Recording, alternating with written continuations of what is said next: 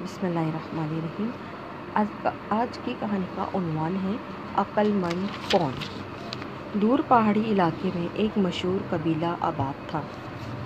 اس کے سردار کی بیٹی شہ پارہ اپنے حسن میں بے مثال تھی، جس کی وجہ سے قبیلے کا ہر نوجوان اس سے شادی کا خواہش مند تھا۔ ایک دن شہ پارہ شام کے وقت دور پہاڑی پر کھڑی سورج غروب ہونے کا حسین منظر منظر دیکھ رہی تھی کہ اچانک اس کی نگاہ ایک جھاڑی پر پڑی۔ وہاں ایک خوبصورت خرگوش اچھل اچھل کر گھاس کے تنکوں سے کھیلنے میں مصروف تھا۔ شہ پارہ نے اپنی حسین غزالی آنکھوں سے اس اس خرگوش کو دیکھا تو دیکھتی ہی رہ گئی، کیونکہ ایسا خوبصورت خرگوش اس نے پہلے کبھی نہیں دیکھا تھا۔ پھر شہ پارہ آہستہ آہستہ اس خرگوش کی طرف بڑھی، مگر خرگوش ویسے ہی اچھلتا رہا۔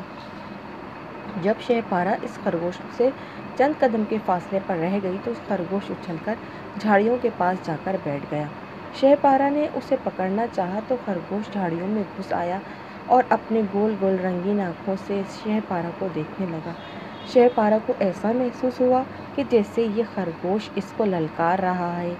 للکار رہا ہو کہ اے حسین شہ پارہ آؤ مقابلہ کرو کہ تم حسین ہو یا میں۔ اگر تم نے مجھے اپنے ان نازک نازک ہاتھوں سے چھوا تو میں میلا ہو جاؤں گا۔ شہ پارہ جھاڑیوں کی طرف بڑھی تو خرگوش دور کہیں گم ہو گیا۔ شہ پارہ یہ چیلنج برداشت نہ کر سکی۔ اس نے اپنے گھر جا کر اپنے بابا سے کہا کہ مجھے ہر حال میں وہ حسین خرگوش چاہیے۔ سردار جانتا تھا کہ جب اس کی بیٹی کسی چیز کے لیے ضد کرتی ہے، تو اس کو ہر حال میں پورا کرنا ہوتا ہے۔ سردار نے قبیلے میں اعلان کرا دیا کہ، اے نوجوانوں، اس کی بیٹی کے لیے وہ حسین خرگوش پکڑ کے لائے گا۔ اس سے شہ پارہ کی شادی کر دی جائے گی یہ خبر سنتے ہی نوجوان اس حسین خرگوش کو پکڑنے کی کوشش میں لگ گئے۔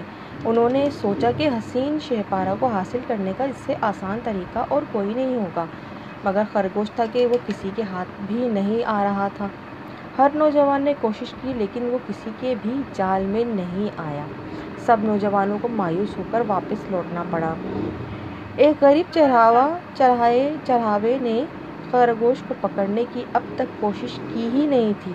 جب اس نے سنا کہ کوئی بھی نوجوان خرگوش کو پکڑنے میں کامیاب نہیں ہو سکا تو اس نے قبیلے کے سردار کے پاس جا کر کہا اگر میں اس خرگوش کو پکڑ کر پیش کر دوں تو کیا کیا میں بھی آپ کی بیٹی سے شادی کا حقدار رہوں گا؟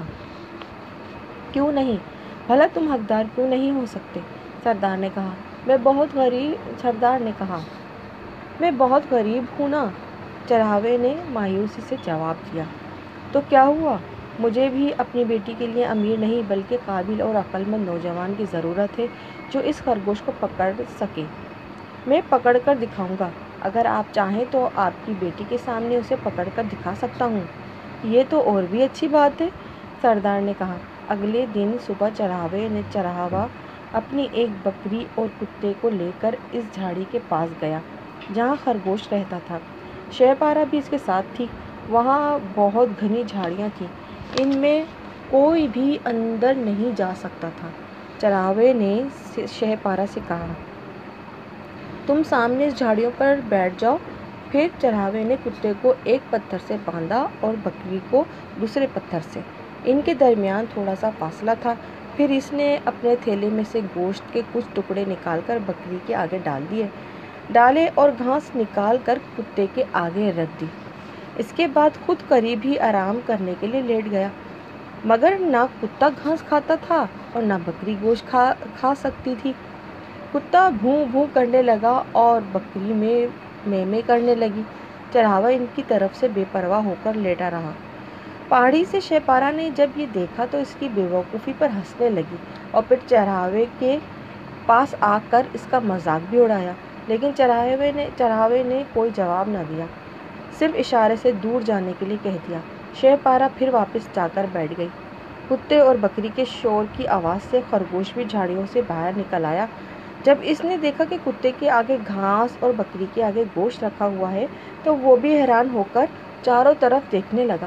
اس نے دیکھا کہ چرہاوا اتنے شور میں بھی اپنی آنکھیں، آنکھوں میں ہاتھ رکھے بے خبر سو رہا ہے۔ خرگوش کو تو بہت غصہ آیا۔ اس نے سوچا کہ شاید چراوے کی آنکھ کھل جائے اور اپنی اس بے وقوفی پر شرمندہ ہو کر کتے اور بکری کا کھانا تبدیل کر دے۔ لیکن سورج ڈھلنے لگا اور چراوا سوتا رہا۔ بلکہ اب تو اس کے خراٹوں میں بھی اضافہ ہو گیا تھا۔ پھر خرگوش پریشان ہو کر چراوے کے قریب آیا اور اس کے ہاتھ کو سونگنے لگا تاکہ چراوے کی آنکھ کھل جائے، لیکن چراوا نہ اٹھا۔ تب خرگوش چراوے کے بالکل قریب آ کر بولا، تم انسان ہو کر بھی بے وقوف ہو؟ تم یہ بھی نہیں جانتے کہ کون سا جانور کون سی چیز کھاتا ہے مگر چراوے نے کوئی جواب نہ دیا اور خراٹے لیتا رہا۔ ادھر کتا اور بکری بھوک کے وجہ سے زور زور سے چیخ رہے تھے۔ خرگوش نے چراوے کے ہاتھ پر اچھلتے ہوئے دوبارہ اپنی بات دہرائی۔ اس کے بعد اس جب اس کے بعد بھی چراوا چپ چاپ آنکھیں بند کیے لیٹا رہا۔ آخر کار خرگوش نے چراوے کی قمیض کی آستین دانتوں سے پکڑ کر کھینچی۔ اسی وقت چراوے نے ہاتھ بڑھا کر خرگوش کو پکڑ لیا۔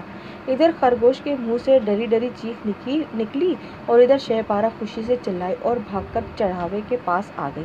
چراوا چراوا اٹھ کر بیٹھ گیا۔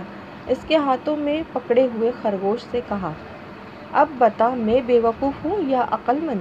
پھر چراوے نے بہت پیار کے ساتھ خرگوش کو شہ پارا کے ہاتھوں میں دیتے ہوئے کہا، جب تک تمہارا دل چاہے گا شہ پارا تم کو اپنے پاس رکھے گی اور جب تم گھبرا جاؤ گے تو یہ تم کو آزاد کر دے گی۔ ویسے تم فکر نہ کرو، ہم دونوں ہی تمہارا پورا خیال رکھیں گے۔ پھر چراوا شہ پارا کی طرف مڑا اور اس سے بولا شہ پارا، تم چاہو تو مجھے زندگی بھر اپنا غلام بنا کر رکھ لینا، لیکن اس کو جلد ہی آزاد کر لینا۔